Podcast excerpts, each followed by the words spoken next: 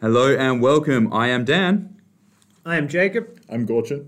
and we are the. Who are we? Wow, we're the. Historical Miniature Wargamers podcast, See- aren't we? see, I think so. This is why We you talk don't about stay bold up. action sometimes. Yeah, Whatever. yeah. This is Um, why you don't stay up late the night before. so, So this will be episode seven um, of our podcast, um, and we're going to be talking about the uh, follow-up event for Varsity three event campaign in in this episode. Um, but first off, I just want to see how you guys have been in the last few weeks. What have you been working on for hobby and that kind of thing? What have you been uh, painting up, Gorchin? Yeah, so I got um, really inspired by Iron Signet. Uh, Oh, yeah. It's a painting event that the submissions are early October. Um, they're actually doing a really interesting um, painting scoring uh, structure that they said is actually quite common, but it's sort of the first I've heard of it. What they're doing is is they're rather than providing a uh, a prize for first, second, and third, or gold, silver, and bronze. What they're doing is they're assessing all of the submissions and deciding what category each submission falls into, whether that's uh, gold, silver, or bronze, and they will provide that level of prize to every submission in that category. So if there's 25 submissions and 19 of them are they think the judges decide is gold standard, all 19 will win the gold prize. And I think that's fantastic. Um, Iron Signet split across uh, if I remember correctly, people who have won painting competitions before, people who haven't, and under 15s. Yep. Um, but I would encourage you that this is the the best place to get involved in in sort of scoring or, or painting tournaments. Because of this, I actually didn't find it intimidating. Sort of thinking about raising Yeah, my hand for yeah. a submission, because I know that I'm going to be graded fairly. Um, and that you know if i'm going to be up against a whole bunch of guys who've won painting competitions before my work's actually going to be in a separate category to that Yeah, so okay. that and that's that was really welcoming for me and i think Mm-hmm. having also seen that the judging panel uh, if i remember correctly is a golden demon winner um, two scale model experts uh, Okay. and and also i think a, uh, an expert artist i've, I've, I've forgotten who they are and their exact credentials but i remember looking at that and feeling confident that that my submission was actually going to be judged fairly by appropriate experts So you're doing a World War II figure for this event? yeah, I've Uh, got a I've got an M10 tank destroyer, uh, Yeah. and I'm sort of taking more of a scale modeling approach to to it's it's a Warlord bolt action kit in 156. I think it's an Italeri sculpt. Yeah. Um, but you know, I'm uh, I've just spent a last couple of weeks working on construction techniques. So I've got different armor textures. I've got cast textures. I've Mm. gouged out some welds. I've, I've I've modeled some weld beads on it. So I really just going to go the whole hog. I'm looking forward to start painting it because that's a little bit more comfort zone for me. But Yeah. this has actually been really fun for me. Yeah, fantastic. Um, yeah, I haven't quite got into what Iron Signet is. Do you know where it's being hosted and I think that's that kind Northern of- Boards that's Yeah, doing it. yeah, yeah, okay, yeah, yeah, that sounds about right. super excited. Um, and just vaguely, if you have any idea, is there an entry cost? I think it's five dollars per submission. Okay, And you're not Right. limited to your number of submissions. yeah, yeah, I think so. And um, they've got a they've got a Facebook site. Uh, Yeah. Yeah, which yeah, we can, definitely. We'll link. Yeah, we'll I can't remember off the top of my head, link. but we can link yeah. it in the in the description, and it's got all the information. Um, Yeah. Really cool idea. Really, Mm-hmm. really cool idea. Um, and they've got one of the graphics they've got is um, the signet rings that um, I believe that they're Yeah. real and that they've just Yeah, got those yeah. designed and set Yeah, up yeah, um, yeah. as part of the, the prize pool and stuff. Um, and they look they look really good. Yeah. Um, Yeah. They're, they're There's a of, lot of clout on that ring. I was going to say my, my ring's got a bit of clout, but theirs is theirs is quite Yeah. quite quite good. no, that's Um, really cool. But um, yeah, uh, Gorchin's talking about some uh, extra techniques he's doing on the modeling side, which is just something that we don't really go to that level of detail for for wargaming itself. So it's really cool to see. We'll throw up some photos of what you've been working on. Mm. Um, myself, I've got heavy into feudal Japan at the moment, so. Working on quite a few terrain tiles, some terrain pieces, and There's um, rumors that you've bought all the Japanese that exist in Perth. Yes, I went to Tactics and bought every Warlord kit that they had. uh, they've restocked all of them, which was really unexpected because, like, this isn't particularly so. Test of Honor is is a game that was owned by Warlord at one point. Version two is now with the original developer who's moved offside to Warlord. Um, it has a lot of similarities to Bolt Action. Um, there, there are me- activation mechanics that are very similar. Um, but it's not the most popular thing out there. I might be one of the few in Perth that is trying to spearhead this thing. Um, so I bought all these old kits. They've restocked them. so uh, I think Tactics is, is slowly decided, okay, there's some interest, something's happening, someone's bought everything. we need to get these again. But um, yeah, I have uh, TT Combat uh, has a geisha house, which is Cool. this, this huge terrain piece. It's it's probably a little bit over a foot either side of the house. Wow. Uh, the, the the the house detaches the roof, and then you've got the internals in there as well. Uh, I went to town on this thing, so like it had Because you got like paintings and stuff that you Yeah, put in there and all yeah. sorts, right? uh, uh, Crazy. there were floorboards. I was like, I don't want to paint floorboards. I'm going to put in like the this weird carpety kind of stuff that they have in Japan. I don't know how you say it. It's it's it's a word that starts with T, but it's like t- it's some kind of mat that Okay. they would that they would tarmac. That that's the one. Tatami. Well, We're being told by that our cameraman. Thanks, cameraman. So I made, made some of that, and then yeah, uh, I also wanted the internals to look kind of nice, and all I did was just print off black and white Japanese paintings from the era, and pretty much all the way around um, inside idea. inside it in there, It looks and awesome. then um, just some contrast paints. They're you know they're they're very translucent. They're kind of like a wash. So that would simulate a um, watercolor painting, which is what they would have been. Well, appear to look like or Mm. Yeah. whatever. Yeah. Um, so yeah, just dabbing random colors here and there, and then made that kind of look interesting. Um, and then I've gone for snow for everything. So um, Your 148 painted- tactics was yeah, as well. yeah, yeah. My 148 tactics stuff was came out as all Ardennes themed, Mm-hmm. um, and yeah, I've mastered the art of uh, getting it off white and dry brushing it onto figures and terrain, and it looks cool. So um, I ended up doing that for the Japan stuff, which is going to be different to most of the things out there. So if you Mm, have a look at the Test of Honor Facebook group, everything is a summer theme or an autumn. Most people want um, whatever seasonable part of Japan has cherry blossoms, which unfortunately yeah. isn't winter. Yeah. Um, Well, I they're was there. gonna They're, say- they're just yeah, not in they're- bloom. They're just not in bloom. I was going to say cherry blossom, sort of the big thing when you Yeah. think samurai, you think feudal Yeah. Japan. Yep. You've got the armor, you've obviously got the swords. A lot Yeah. of people are thinking cherry blossoms. yeah, Yeah. so that, that that's a lot of the terrain out there, but uh, mine's going to be a little bit different. But it turns out that um, the winter campaign in feudal Japan is stretched over uh, one period in history that moves shifts from the Sengoku period, which is the warring states, which is samurais in armor fighting each other and dozens and dozens of clans all being intermixed, to the Edo period where samurai stop being the focal point of the society Right. and don't. Uh, it, it is more uh, government that is important, and wars don't happen. So samurai are all of a sudden not a important or valued member of society. So this winter battle happens right at the point hi- history changes into the Edo period. So it is Wow. it is this um, uh, clan that is in charge of, of Japan that loses that all the other clans disintegrate post. Yeah, okay. So it ends up being something that's actually quite important in history. So you're, you're trying to, just to get it right, you're trying to spearhead starting a new system with the end of the little era of the system you're starting. Yes. Okay. but uh, I, I, I anticipate that um, you know the uh, sort of uh, necessity for for finalizing this combat, Yeah. and it, it, Yeah. it's literally every clan in Japan versus one.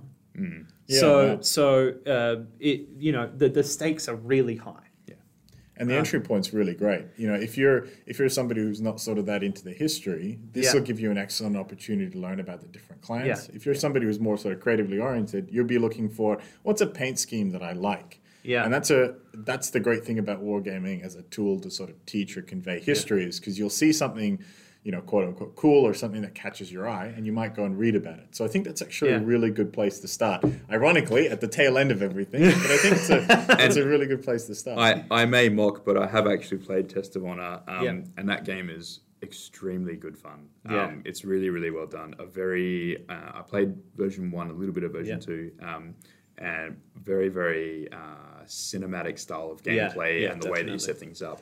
Um, and I'll, I'll never let Rory live him down. That when he when he taught me how to play the game, um, my warlord that had the Asari spear basically had his warlord pinned to the ground Oh, for about no. four or five turns. he would get up and I'd just shove him back down. He would get up and I'd just shove him back down.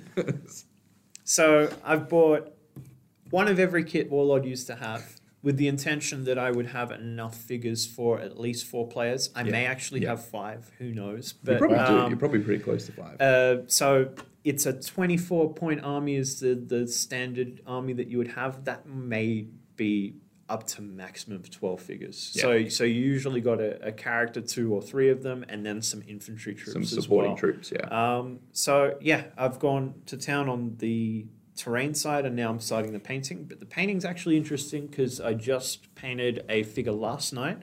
Um, I've been a little bit stuck with this Japanese stuff because on looking at a lot of the inspirational things that people have painted, people paint typically um, clans in a particular color.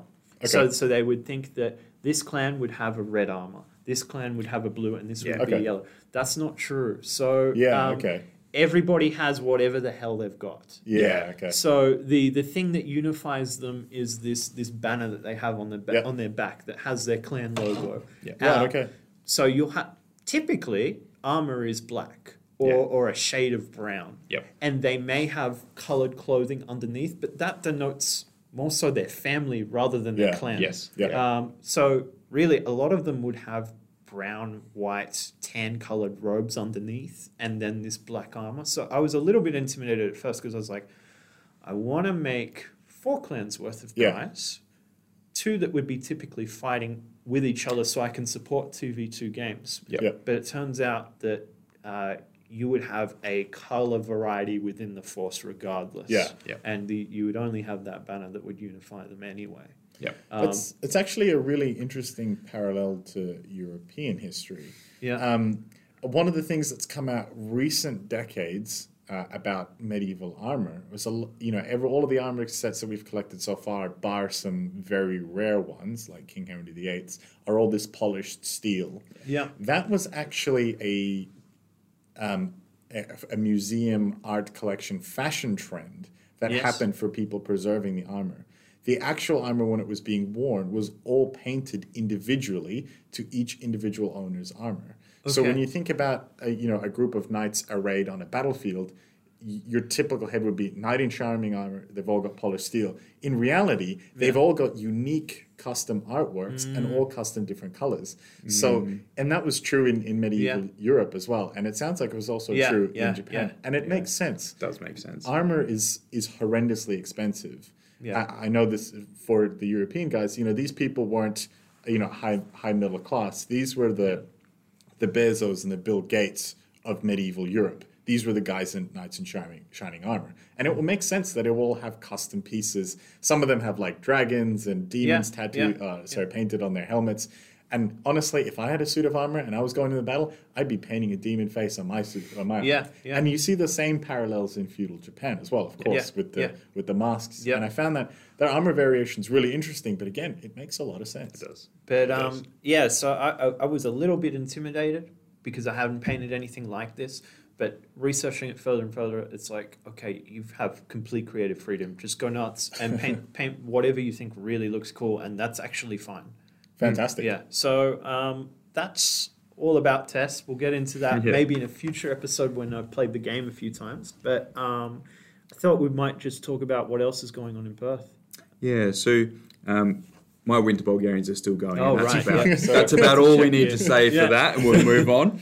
Um, so I, I guess one of the things that's popped up, um, you know, within within Perth that we've seen that uh, we've commented on.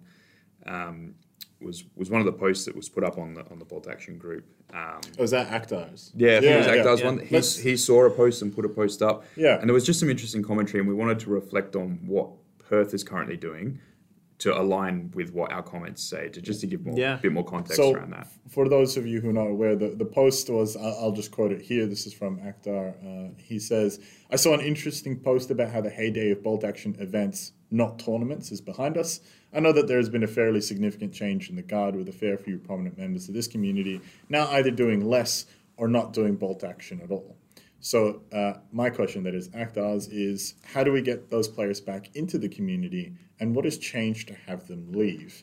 And so that that actually stirred on um, a very fantastic, very varied, and very intense discussion. I think it's up to 300 posts now. Yeah. it was Yeah. about not even a Um, week old, I think. So, just to give some context to people who don't know who Akhtar is, um, this is we're on. We're talking about a post from the Bolt Action Australia New Zealand uh, community group, which is you know one of the biggest out there. Has quite a few posts, and Akhtar is basically the equivalent of Dan in Tasmania, right? The TO for Tasmania, It's- setting it's- up a lot of events. I'd probably actually say that Dan is the equivalent of Okay, Akhtar yeah, from right, Tasmania. Um, he was there first, and Of he's course, helped me out with quite a few different One- things. Um, we have very similar um, player bases and, and, and, and play styles, and certainly the events that we design. A lot of what I was designing, and when I was reaching out and checking a few things with Akhtar, Akhtar's like, oh, this looks very similar to what we do at this end of the world. Um, and so, um, so hi, Akhtar. Um, Yeah. um, but yeah, so it's just he, he brought brings up a very interesting point. It's it's important, I guess, to for each community and group of gamers, wh- whatever game system it is, whatever you're playing. Um, sometimes it is important just to take a step back and reflect on why you're playing, um, what's working for you, what isn't. Um, is it the right game system for you? Uh, do is is it a point where you need to move forward? Do you need new people involved? All these sorts of questions that come into it, and a lot of those questions are things that have come out of this 300 post discussion, um, which uh, yeah, which is it's been quite interesting to see perspective internationally and nationally across what this looks like. Um, and importantly, as Gorchin pointed out by reading back the post and why we did that, is this specifically is about historical or narrative driven events, not what would be considered uh, a typical tournament, which is a ranking, a seeded ranking. Um, bring your A game list. Your your top places are going to be one, two, three. What CanCon sort of became. It became sort of the, the Yes. national Grand Prix. That's of right. Yeah, action. yeah. Um, and so we just wanted to reflect on what's happening well with Perth because over over the last three years, um, three and a bit years now, we've gone from our first narrative event. It wasn't really a tournament because it had ten people in it, and so you know most people wouldn't want to call anything less than sort of sixteen people a proper tournament inverted Yep. commas um, in terms of what what is colloquially known as a tournament here in in, in Australia. Um, but from 10 guys and I, I worked with the community to get an idea of what is, is, is there a desire and an intent to have more of this and built upon it and built upon it and now we can pretty reliably get for bolt action events anywhere between 20 to 24 people and they're not always the same people so that's Yeah. quite a healthy community i guess from our point of view. I think we've got about um, 60 to 80 people that are interested across the pages that regularly interact with us which is um, yeah that, that's that's really good. But I guess some of the reasons as to why that's the case, um, we've mentioned before on this on this podcast that we have a community that self-regulates really well uh, in terms of how they build lists and how they play games. Um, and so, before we go into any of the other things that we think makes a difference, um, that's the core of it. The Perth community deliberately choosing to maintain a a good amount of self-regulation on how they play games. Um, without that, none of the other things actually matter. None of the other things um, are going to make enough of a difference. Um, but when we when we do look at what we're trying to implement, we have varied points limits. We have varied mission types. We have uh, a varying number of board and terrain setups in Perth. We're, we're quite lucky actually. We've Yeah. got quite a few amazing setups, um, and we try really really hard where we can not to have all the tables be explicitly set up in such a way that they're exactly the same um, or close to the same. So Or symmetrical. or symmetrical. Like so, th- the idea there is um, the battlefields that we play on that we try to set up would be largely historically accurate to what a setup might look like in most cases. So or at least plausible. or at least plausible, right? So and Expected. expected, Yeah. and so that means that we've had some pretty interesting. Like we've had an airfield table at one point set up where you were fighting over a hangar, and that board deliberately was lopsided with the airfield on one, uh, essentially on one side because of the pieces that went together. And every single player that played on that board loved it, even though it was technically set up in a disadvantageous way for one of the missions.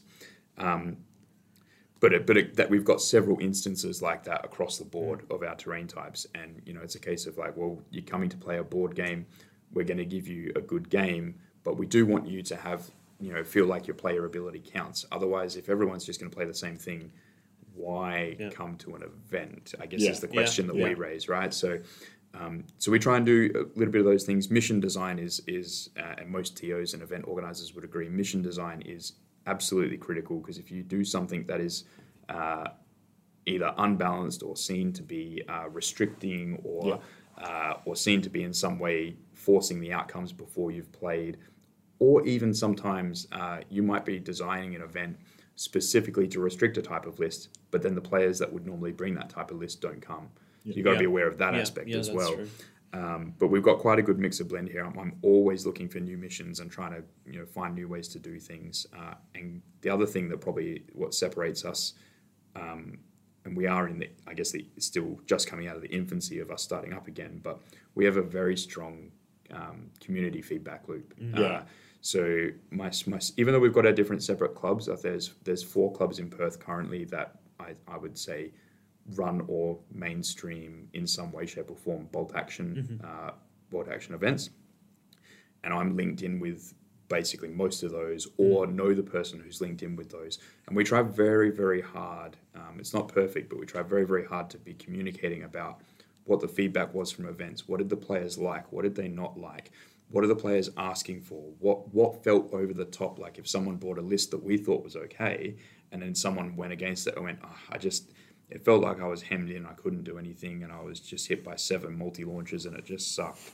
Um, you know, we, we try really hard to, to get that communication through because without knowing what the players are actually feeling and wanting to do, I, you're always viewing it through your own lens. Yeah. Yeah, you're, you're yeah, always absolutely. always viewing it through your own lens about no, but I like to play games like this, so should everyone, and that's not always the best decision making. Yeah. Um, so we've got that feedback loop, which really helps to try and you know, and our, and to be honest, the post that went up, that's actually something that you know it was a prime opportunity for us to have a feedback loop within Yeah. the community at large, and I do feel that that's what has happened.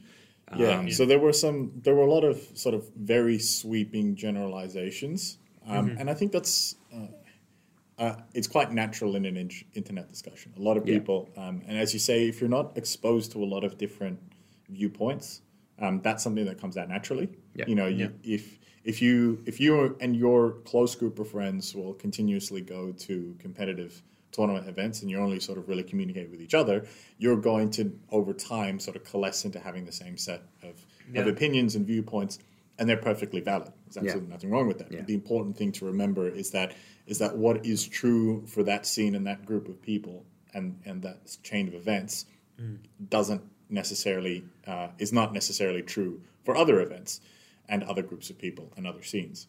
And I think one of the things that that I sort of inferred reading through the comments and trying to get a handle on what the community was saying, and specifically Akhtar's question about what had happened to, to Yeah. the to the to the non-tournament players effectively.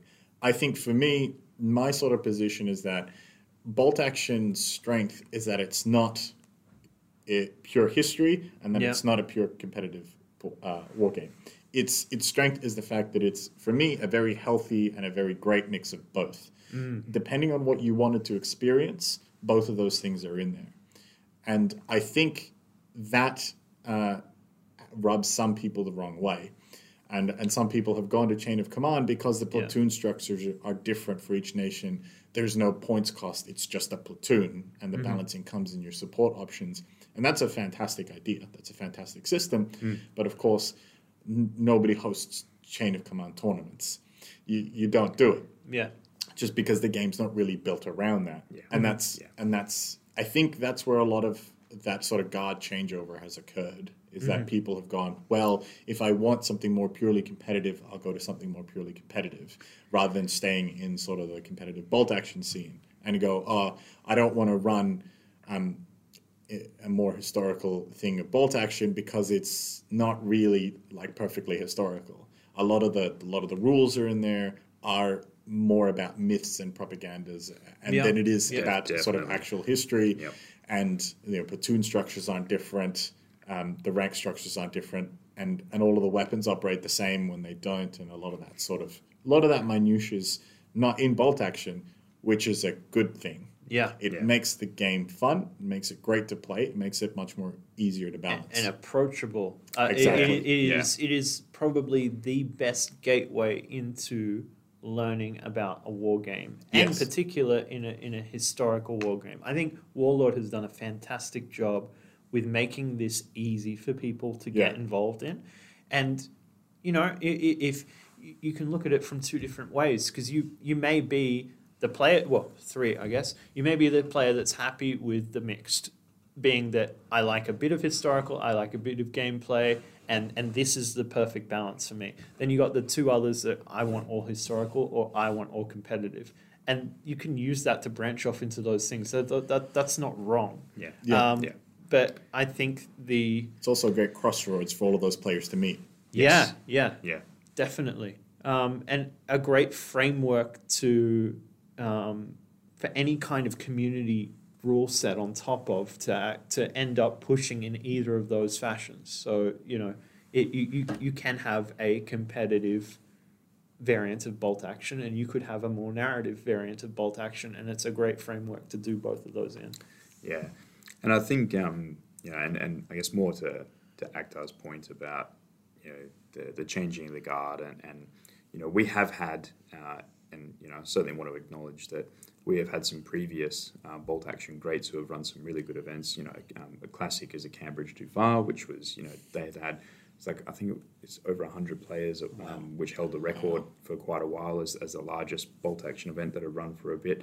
There was a lot of effort in getting it to that point. Um, Absolutely. you know, and so, um, and and I know that the the I mean I can't even imagine the TO effort of, of trying Oh, to pull pull Yeah, that together. that's So, um, so kudos, but um, but I also know that at some point, at somewhere, um, and I know because this happened with me with other systems, you you will reach a point where I don't find as much value in that system anymore. Yeah, Mm-hmm. That doesn't mean the system's bad. yeah, yeah Doesn't mean the system's broken. It doesn't mean well, actually it could mean the system's broken. Yeah. It doesn't mean that the system is is dead in the water, uh, so to speak. It simply means that for me as a They've player, yeah, for me as a player, um, you know, I've now reached my what what I wanted to achieve with it. I've got my value out of it. I'm ready for something new. And so the focus is, I guess, within that changeover of the guard for me. When I, I had to essentially start something brand new in Perth, um, we had our we had our, our old guard um, veterans who they weren't interested necessarily in the second edition and picking that up. yeah Um, and the first edition events, when the second edition came in, essentially sort of died off. They didn't have as much support to keep going. And that's largely because the Perth scene went and picked up a whole bunch of other stuff. By the way, we still have a thriving 40k scene that's gone Yeah. Massive, You know, yeah. so it's, it's, it's huge in that space. So we're going to uh, move on through to other events that we've got coming up specifically within Perth, um, and probably one of the biggest ones that is coming up is the culmination of varsity. Um, but we also have, I guess, the recap of the Wings of Glory event scramble, which Yep. we just Yeah. had. Fantastic yeah. So that was that was event two of Varsity. Uh, what I wanted to capture there was the air battle that occurred uh, roughly a week, maybe two weeks prior to the actual invasion, and so the Luftwaffe at this point was pretty much on its last legs. Um, it suffered massive uh, material losses uh, in the Battle of Bulge, um, which happened obviously the winter just before this. uh, before the March 45 period. And so the Luftwaffe was more or less out of action for this point, and they weren't strategically or operationally, they were never in a position to have air superiority by the time the invasion of Europe began. However, what they were looking for achieving was local superiority. So having Yeah. a, having a concentration of fighters in a particular area f- to basically encourage and support an attack. Basically, what what the Wehrmacht and the Luftwaffe have been doing um, every, battle in World War II, given the opportunity to do that up until that point. And so what um, Allied Air was trying to do was prevent them from doing that, preventing Yep. them from being in a position to secure that. And so what I what I did in that particular case to set up the wings event was I, w- I needed to have some additional follow on consequences, and I didn't want Mm-hmm. to just provide air observers to the players because they can be quite hit or miss. You know, there's Yep. a one in six chance you'll get a rookie pilot. They might not just come in, they got shut down by AA. And that, in and of itself, I think wasn't really what I was trying to achieve. I wasn't trying to achieve free units. A little bit here and there is not an issue, Yep. um, but I wanted that to be sort of a rare case. And so what I did was I set up two airfields, um, and it was basically a three v three dogfight over two airfields. The allied, the allied intent was to destroy the two airfields, uh, and then leave. Um, Yep. And the Axis players were scrambled to defend the airfields. Uh, and so that's a that's a pretty common air superiority thing. You'll go in and you'll try to tag fighters that are still on the ground because they're extremely Yeah. vulnerable. Yeah. Yeah. And when you're crippling an airfield, you don't actually have to destroy it. You can Yeah. just damage the runway enough. Yeah. And so even in that case, 100, 250 pound bombs that any fighter can carry would be sufficient for Mm-hmm. that task. Because if you don't have a level level uh, flying Yeah. field, You're not gonna be able to take off. off, Yeah. especially in a World War II fighter plane. And so, um, to sort of capture uh, who had sort of initiative and elan, what I did was I got the Axis players to set up across their board edge, and then once they had set up, then I allowed the Allied players. So that was the idea that um, the Allied players were coming in for a specific assault on an airfield, and but the German players or the Axis players didn't know what that was, and so they were just scrambled from any airfield in the nearby region to get to get up and get going. Uh, so I think in the in the actual air battle there was a couple of air bases that were destroyed, but their primarily thing was to just ground the Luftwaffe as much as they can in in localized pockets and prevent them from being able to achieve superiority. So what we did was we got a mix of planes. We got one player on each side was given a late war um, plane. So in the case of the Allies, it was a P-51D Mustang. In the case of yeah, everybody loves that pony. Um, and in the case of the Axis, it was a Focke-Wulf 190D. Uh, Yeah. The Allies were given uh, Two supporting Spitfires, some Mark Yeah. ones. Yeah. So you know, rifle caliber machine guns, no 20 mils. And the um, German players were gi- given BF 109Ks. Or they might, sorry, they, they were E1s. Yeah, BF 109 yeah, yeah, yeah, E1s. yeah. Yep. And so the idea was um, to sort of represent. Yeah, at that point, it would have been all late war, um, but Yeah. we sort of didn't have enough planes. We had a couple of new players, and Yeah. the late war planes can be quite lethal because they're so fast and so Yeah. maneuverable. Uh, so we had we actually did end up having a couple of new players on the day. One of them was was, was riding the pony. I think. Uh, do you remember who the um, Focke-Wulf pilot was? Ooh. Um, I'm trying to think. Gee. Yeah. Sorry, so. No, that, that's fine. yeah, I was just wondering if you had a new player in the backseat of that one. And what? I think it was Josh. No, I think Josh was flying a Spitfire. No, he uh, he was he was on the Allies, right? Yeah, so we had the, uh, we had two new players on the Allied side, uh, and myself filling in the gap, and we had one new player on the Axis side. yeah And so the the dogfight went quite interestingly. What I would have expected was that the two late war players would get into a duel. Yeah. Um, they kind of ignored each other. yeah, um, would get into a duel because they would be able to outpace and outrun and outgun the other fighter craft. And what what ended up happening was we got a we had a small death ball forming, which is a very tactical, Yep. very technical term, um, as a death ball uh, forming over one of the airfields. Yeah. And John, who was flying the pony, just sort of was like, "Well, I've gotten the the the other." Uh, fighter plane, he's out. He can't catch up with me, so he just dipped out of the fight and just strafed the Yeah. airfield several Yeah. times, and then just gunned it out of there. Yeah, yeah. Um, and that that was so we didn't have altitude, but it sort of represents the energy energy fighting tactics that the Mustang was known for. It had a great climb rate, uh, and it would climb up, and you would bank kinetic energy. You'd trade altitude for speed, Yep. and then you would just zoom past everybody, and you'd get them to chase you, and then hopefully you'd turn around and get them chase you in an allied formation. John didn't need to do that. He Yeah. just gunned it for the other air, he just gunned it for the other airfield, strafed that one with more or less impunity, because everybody had only just wrangled themselves out of the death ball. One Spitfire was down, one 109 was was splashed, uh, and at this point, you know, you had one two planes up from each side.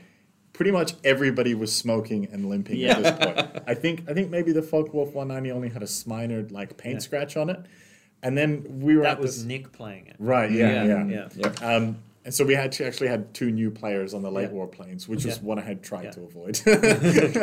but I think in hindsight, it probably would have been worse if we got the more capable players on it. Yeah. they, would- they would have just Yeah. Yeah. ah and then absolutely them. run uh, run uh, rings around everybody. Mm. So at that point, um, the Luftwaffe was completely grounded, completely crippled, and the consequences were that for every two planes that left the engagement, it was one Allied observer for that side. So Yeah, two Axis okay. players is one free observer, two Allied planes is one free observer for the Allies.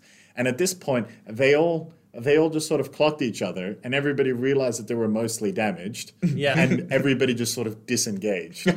Which was that's that's pretty Yeah. that's, And that's pretty accurate yeah, because there was nothing really left to fight over at this point. Yeah. And everybody was like, "Well, a plane, a, a returned pilot is always worth more than a, than a downed Than a one." down Yeah. one. Yeah, for and they sure. and they all realized that the engagement was over, and they all just peeled off. there was there was a few like attempts at you know you'd you'd hit your war emergency power button and you'd try to chase down a Spitfire or the Mustang, but Yeah. but they were just at the right angle where everybody was able to disengage, and I thought that was that was really cool. Yeah, because they that's great. what you typically see in Wings of Glory is that people will just fight to the death. Yep.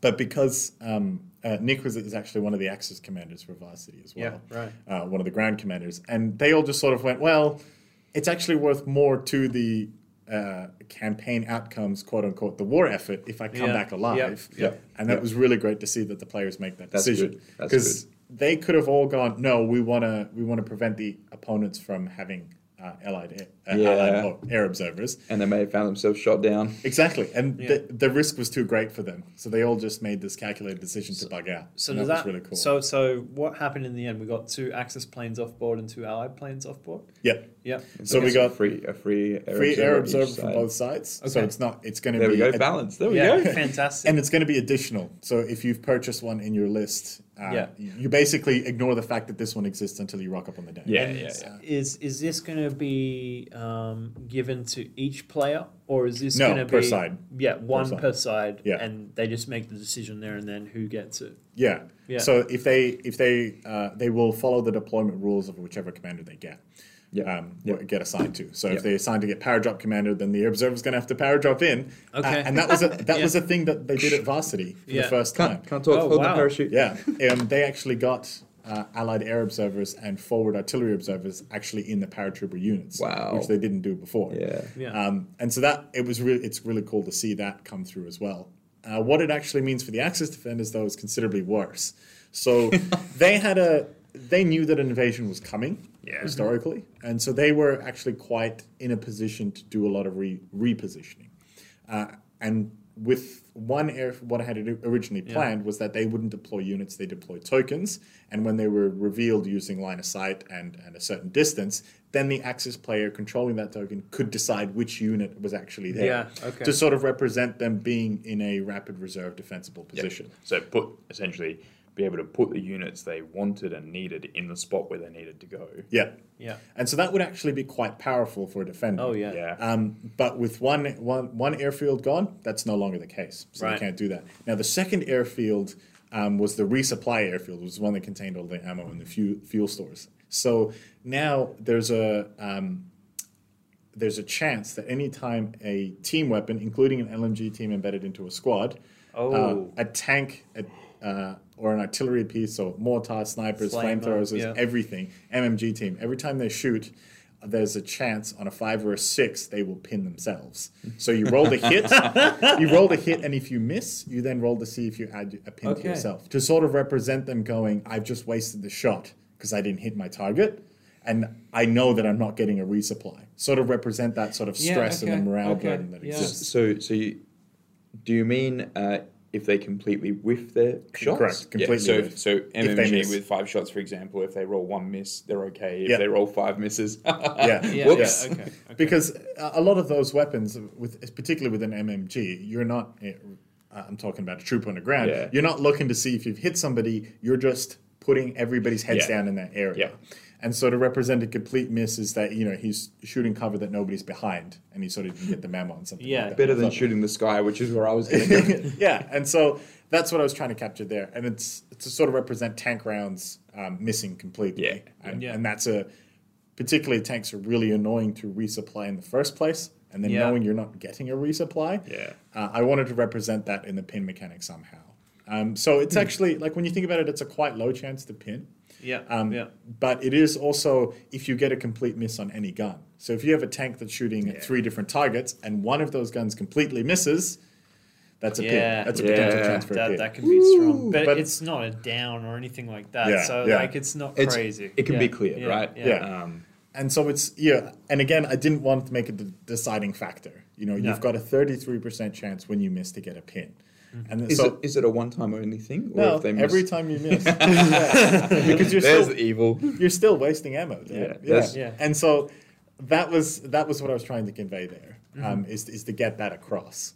Um, so uh, SMGs and ARs aren't affected, Yep. um, particularly because SMGs were using 9mm Parabellum, which is a different Yeah, round, and um, the ARs are using 8mm Kurz, which is again a different round. Yep. Whereas all the machine guns are using the rifle caliber ammunition. Mm. Um, the tank rounds are expensive and few and far between, and you've got nobody to resupply you. So I really wanted to capture that. It's like, yeah, this is end of the war. You're out of ammo. You've got nobody coming to help you. You've got to hold the line.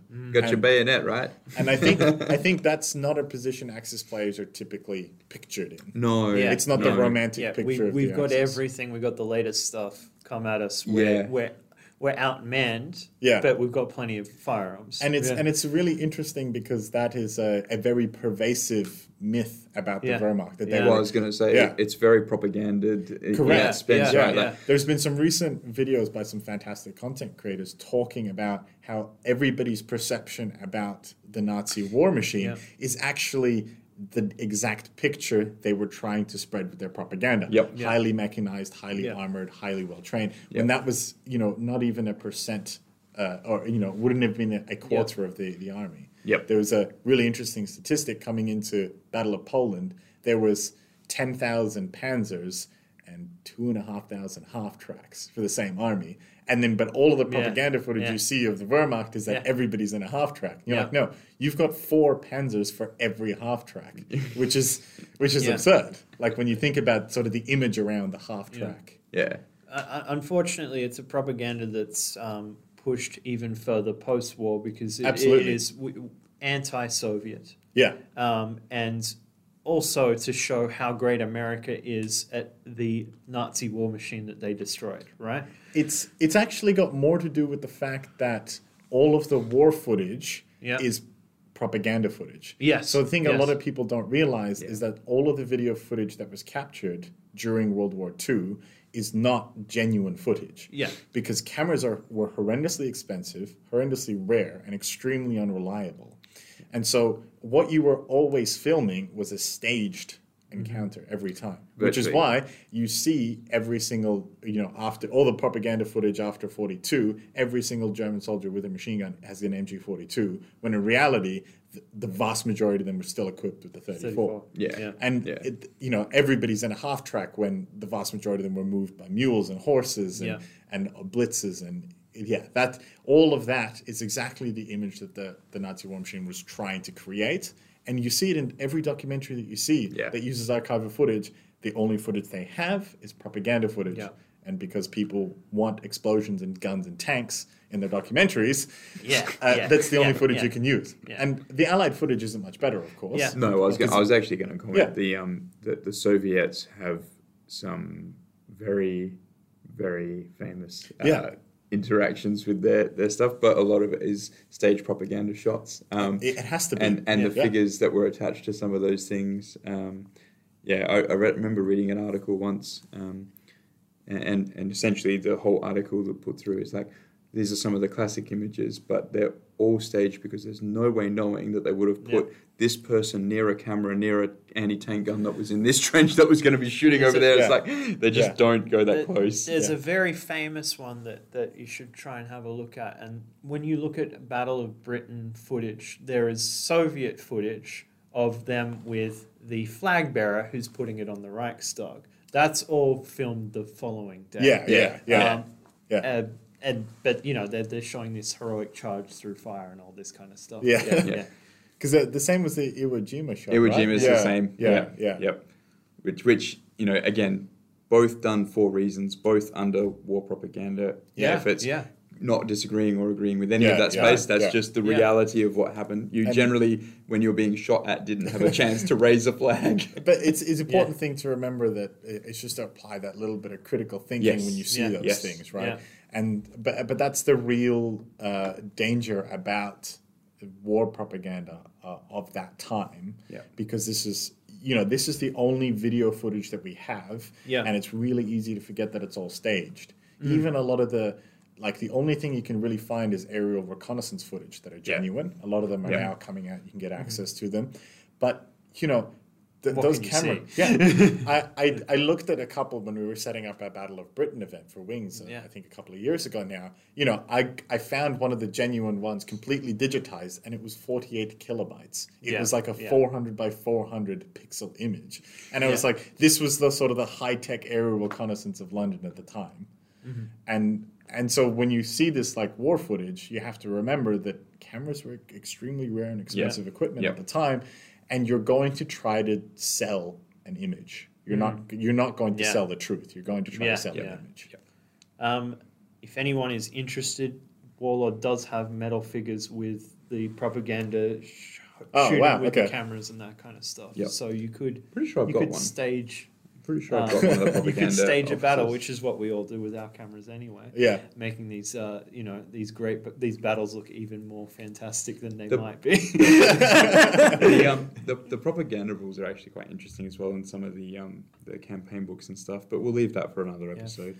So um, we're we've done two pre games to the main varsity event. Yep. We've talked about the effects that the wings has on um, both the allies and the Axis for the event. Yep. Um, just a very quick recap: what is the change for firefight with the allies The successfully.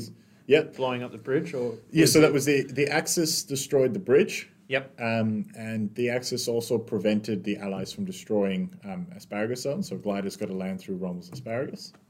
Uh, they also prevented the Allied uh, Pathfinders from placing a Eureka beacon, so the paratroopers are going to have a field day trying to get organized. And the the final thing was the Allies were able to capture um, some high ranking Intel. officers. Yeah. So the, the Allied players will get sort of a, a stylized um, breakdown of the lists and their deployments. They're not going to get Yeah. go down to Yeah. point costs and units, but they'll get a they'll get a rough overview, Yeah. sort of the the kind of intelligence report you Yeah, would get like if you were a field team. thirteenth division here or something, Something like like that. that, Yeah, Yeah, yeah, yeah. or maybe um, you know um, expected heavy armor presence. Yeah. Yeah, you yeah. know, Fantastic. general indication. Um, Looking forward to it. Yeah, so excited. Yeah, so that's going to be Yeah. on the 13th of September. Um, we've got Yeah. our players locked in for the day. Spectators are absolutely welcome and Yeah. invited. The players pack is up on the Facebook event if people want to have a look and see what they have to live with um, being a commander on that day. Uh, yeah, it's going to be, I think it's going to be an 11 or 12 o'clock start. Yeah. Uh, and it's it, we expect it's probably going to be a pretty full on day. Yeah. Um, there's, there's a whole bunch of special rules at play, not just the ones that we've talked about, these consequences, but also some things to keep the game flowing Mm-hmm. in a game that So we've talked about the combined board, the effects of the game, um, and we're ready for the event. In, Yep, we're all set to go. Uh, so it's going to be a 3v3 um, Yep. bolt action game on a 12 by 4 board. Fantastic. Um, so it's going to be a lot of fun. Looking forward to it. So so keen. I'll put on some video footage of, of what the board looks like. You would have seen it in a couple of our episodes before, but we might move on to our strategy and tactics for Bolt. Yeah, yeah. So we're going to follow up uh, this section um, on last episodes, which was about the angles of attack, uh, where we talked about a perpendicular punch to the face, um, quick and direct, efficient. Um, but this episode, we're actually going to talk about an oblique angle of attack. So this is where, um, classically, that's that's a diagonal uh, route of attack. Um, this is m- mostly a direct route to engage with your enemy, uh, your opposition, um, but it does take a little bit longer to engage. Now, so that could be because you have to work your way around terrain, uh, or you might have, in order to get to your target unit, there's another unit in the way that you want to move around. Um, you generally have to successfully aim your unit that you want to do the engaging on that angle of attack to, to bear down on it. So, um, which makes sense, right? Because you can't take a unit that's on the left flank and go, oh, I actually want to attack on the right flank. Let me just teleport that. Bling!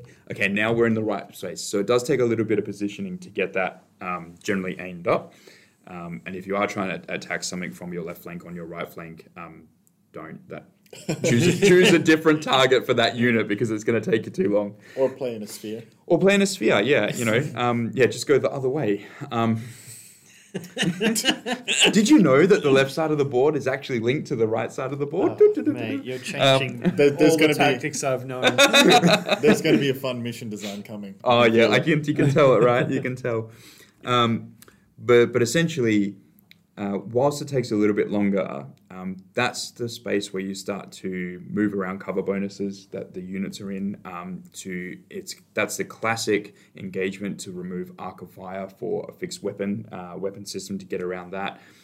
Is bleak angle of attack is also really good um, to guide your opponent to do something. So, um, say that they have run forward a target tank that you're trying to stay away from and engage. You can use an, an oblique approach to try and pull that tiger away from something. So Yeah. you can sort of um, it's a little bit baiting, but you sort of you do it with the unit you want to engage, but um, but you, you're trying to you have to do it from the side which you want to draw the tank away from or the unit away from and, Yeah. and so it's again a little bit of putting that pressure in place to, to get it done um, but you'll often be able to catch your opponent by surprise if you've actually aimed it just right and then all of a sudden you actually deliver your offensive with the units that you wanted to on the other flank so again a lot of this requires a little bit of thought to actually have it all come together as one battle plan Yeah. because every every unit you've got to go through and figure out what the best angle of attack is based on the target that it needs to deal with. But within your left flank, center, and right flank, you've got to figure out overall what angle do I want that to hit on my opponent to then follow that through and actually you know either break that flank or just hold it in place. Um, so you do have to think about it a little bit in that space, but um, largely you do it for cover. Like it's the difference. It's the difference between you've got hard cover behind that wall because you most of your defenders are up against or behind that wall. If I come at you from oblique angle, I might be able to get four or five of my models past the wall, and if that's Yeah. fifty percent, the the rules favour the shooter. You drop the modifier. Um, as much as that obviously causes a lot of contention sometimes, but the Yeah. rules in that scenario do actually favour the shooter, not the defender. And if you are Mm-hmm. 50 percent or um, or more of the models that are actually doing the shooting, um, then you can ignore the cover. Yeah, Um, yeah. yeah. Which which you know some people I. I get it. I get you Yeah, get frustrated, but it keeps it simple. Um, um, yeah, so that's largely the, the, the angle of attack. Would you consider an outflank an oblique? It can be. So outflank, because it gives you that ability to start on the side, um, it's much more in line with used for parallel attack. Yeah, because okay. you, you're, Yeah. you're Yeah, straight away yeah. on that on that uh, line. Um, but it can be used for an oblique attack. It's actually so that actually ties in with when you use outflank as well. So so Mm. if you're on turn three straight away and you go to bring something on from outflank, you're probably going to do an oblique attack because what you're targeting is probably already set a turn behind. Mm-hmm. If you're turn four or five, possibly six, um, that's when you're starting to look at Straight on. parallel. Yeah. Yeah. Um, now, if you take the diagonal for oblique and you flip it over, Yeah. you have a re- oblique, but from the reverse arc. So that just becomes a rearward attack Yeah, at yeah. that point. Yeah, yeah. Um, and rearward attack, uh, it, it's technically not an angle of attack you would normally strategize around because it's opportunistic. Yeah. Yeah, Um, yeah. because even if even with an outflanking unit, if you get a chance to come on behind something, um, because your opponent rolled forward knowing you had something in outflank, they've created that opportunity for you to exploit, as opposed to you being able to go, my unit simply allows me to attack you from behind, Unless you're finished. unless you're finished. Which um, you know they're well known, obviously, for their their um, uh, Kaukopartio units to be able to do that. Um, and that's a very unique ability. Um, Yeah. But but they they can do whatever angle they want. Nothing a flamethrower team on ambush can't fix. Oh look, look, um, yeah, yeah. There's I've I've read a few battle reports. I've seen games. I've Yep. played games where um, you know I think I've got my ambushes or my my things ready to set up, but I need his dice to come out first, and it's yeah, mine. yeah, and I'm yeah, like, definitely. I don't want it. but you put them on ambush and it's a little bit better. But uh, um, even when they're yeah, they're, they're just a really nice unit. They, they do something very very cool uh, in in the space of what they do. Um, but yeah, so the oblique attack is sort of it's the in between of it's the pressure, but with a little bit of time. But it's also then you're starting mm-hmm. to get more benefits from an actual rules mechanic point of view because you're ignoring the cover, Yeah. you're opening up the opponent. Um, because the other thing is like once you're opening up the and you're reducing the cover modifier, the chances of them going down to reduce damage is actually significantly higher Yeah. as well. Mm. Yeah. So you start forcing the dice that way, um, but it is knowing what to do it with. This seems to be probably the um, default method for me to maneuver forces. Yep. Um, not direct Mm-hmm. going around terrain and hoping to get some angles on them out of cover.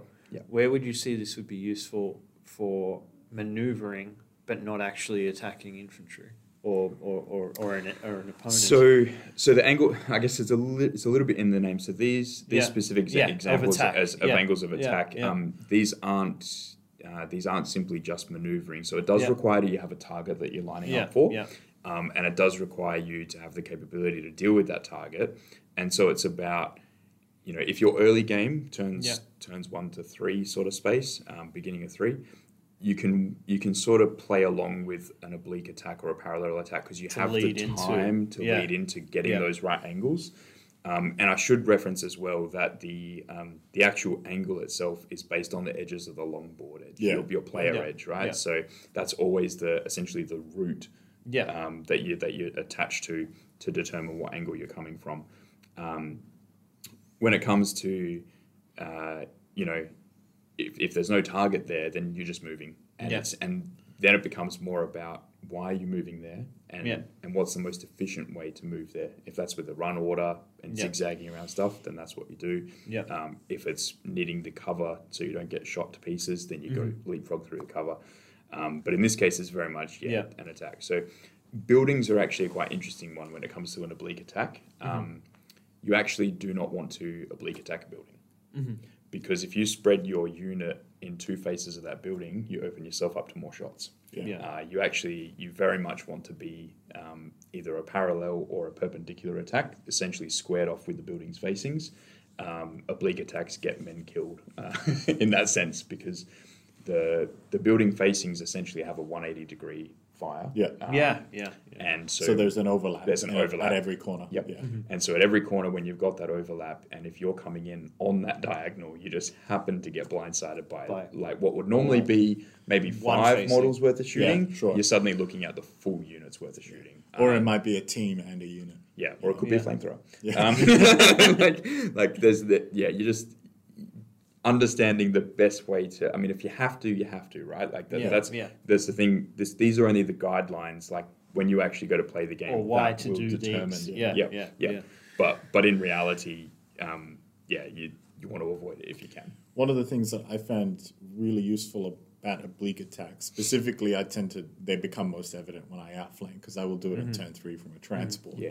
Typically, um, is that it will turn a perpendicular attack into an oblique attack, Yeah. and so what you're doing is it's like, yeah, I hear what you're saying about the board edge, but it's also if you mentally draw um, an area of control with like a dashed line around your opponent's units, you'll find salients, little pockets that Yeah, have yeah. pushed out, little pockets that I've pushed in. If you can hit one of those with an oblique attack, you will force the army to turn. Yes. And so when you can do that, a perpendicular attack becomes two oblique attacks. Yes.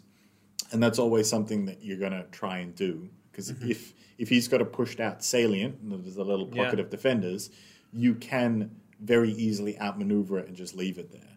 Um, and I think a lot of people get caught up in oh, oblique attack. I must attack the thing that sticks out. Yes. But Yeah, yeah, yeah. it's it's like chess. If you move one of those pawns forward, you can take the pawn, or you can move through the gap that he's opened. Mm. And that's typically what I find myself doing, specifically with my outflankers. Yeah. Is I Yeah. will literally just circumvent the infantry that's pushed forward, and I'm taking out either an objective or a key piece of equipment in the back line or something like that. Yeah, and then absolutely. and then you've got.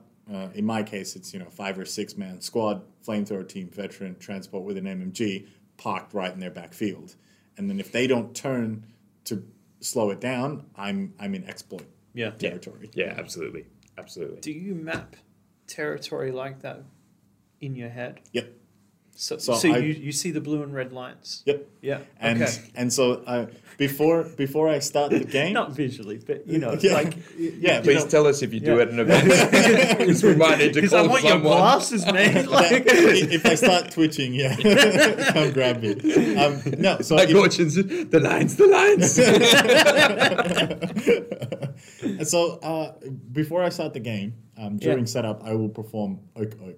It's Yeah. a it's a military acronym about observations of angles, key objectives, um, Yeah. uh, area terrain, uh, angles of attack. So you're not forming a battle plan. You're Yeah. just going. Is that building important? What can it see? What are its fields of fire? How about that hill? How about this road? What are the vectors of attack? What are the angles? And I will map them out in my head.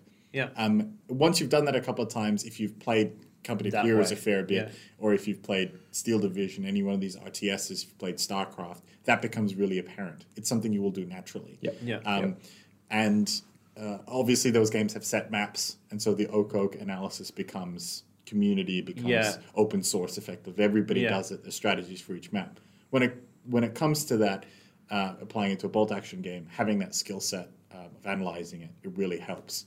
And so, you know, sometimes I'll be down at the table looking at where the angles of fire are. If I park a Mm-hmm. unit on that hill, unit on that hill. Then the second thing that I will do is, as the game's developing, is I will draw like mentally, I will circle Yeah. units and I will have like areas of influences, and I will have Mm-hmm. sort of Yeah. a couple of spheres or a couple of like zones. One of them will be movement potential. One of them is is is ranged potential, Yeah. and then another one is charge potential. And so they will all sort of map over each other. And it's not like you know I'm not sitting there drawing it out every time. um, and it's one of those things that I'm not spending a lot of effort doing it. Yeah, I'm not trying yeah, to do it in yeah. massive detail. No, Um, unless I'm once I'm sort of getting closer to making a decision, yeah. if you talk about um, observe, orient, decide, act, it's part of my orient step. Yeah. Um, so I'll observe a movement, and then when I'm orienting, I'll be like, okay, what's sort of these influence zones? Has that movement changed? Yeah, has where have those lines shifted? yeah. And uh, I will try to identify weaknesses in the line by Mm. basically distance between two units and Yes. their impacts. Yeah. And so that, you know, I, I have driven transports between two infantry squads and parked them right on top of an enemy team before. And, you know, there might have only been six inches between two infantry squads. But now, in my head, there's a blue line that stretches to my infantry Yeah, transport. yeah, yeah, Yep. Yeah. Yeah, it's quite interesting when when Gorchin. Um, I don't always tell these guys the bits and pieces I'm thinking on or writing on before we do it. Um, but several times now I've gone and talked about something, and then Gorchin goes, "Yeah, it's like this," and starts relating to like real military concepts that are, Yeah, that basically yeah, what I'm talking about. But um, I, I very much do the same thing Yeah. with with with opponent units and my units, um, and I yeah imagine spheres of influence essentially, Mm-hmm. um, and those spheres of influence. Uh, they flag for the different targets that might Yeah. be nearby to them as well. Yeah. So and and so by that I get a very high level gauge of how much of a threat is, that, that unit true? onto my Yeah. flank. Like um, I know the other thing, being a sacrificial warlord that I am. Um, I know that with, with a lot of my um, like my Soviet armies that I've played in, in history, I generally have that free squad as an extra unit to utilize, and so if the threat is on a flank with my free squad, I almost don't care because Yeah, I, yeah, I know I know that I'm a unit up in that space. Yeah. But sometimes, you know, just the threat of, I know, okay, I know that there's two machine guns in that squad, and I know that there's a machine gun team next to that squad. That's actually 15 shots a turn. If I only put one unit forward, not only will they potentially take two pins, I'm going to lose maybe four or five guys if I'm Yeah, not in cover. yeah. You know, that's a big deal. And it- but it's it's just assessing those those yeah those influences and interactions.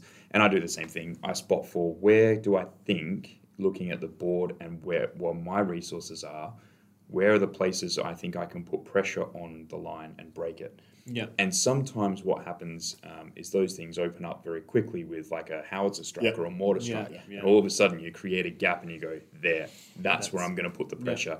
Um, even if it means that what they previously were going to kill this turn, they don't kill. Yeah, They, they, yeah. they run to the hole because The maneuver is more important. the maneuvering is Yeah. more important, right? Yeah. Like like the uh, and it happens with me all the time. When my opponents put pressure on me, I make mistakes. Yeah. And Yeah. it goes. It, and what you want Yeah. is for your opponent to be in that space, not you. Yeah. Um, so I think that probably wraps up uh, episode seven, I think now, Yeah, uh, yeah. with where we're at, and Yep. we're going to run into for the thirteenth of September, move towards running into varsity very very yeah, soon. fantastic. Um, we've got lots of other things I think that we're still planning under the hood Yeah, for the moment that we'll uh, we'll keep under wraps. But Um, yeah, so be sure to check in with us next time. We're going to be talking all about the main varsity event um, and then a few other things that we've got in the pipeline for Perth, bolt action specifically. Yep. There's quite a bit happening in Yeah. the next few months. Yeah. Um, so uh, thanks for checking in. This is the Historical Miniature Wargamers. Thanks, everyone. see ya.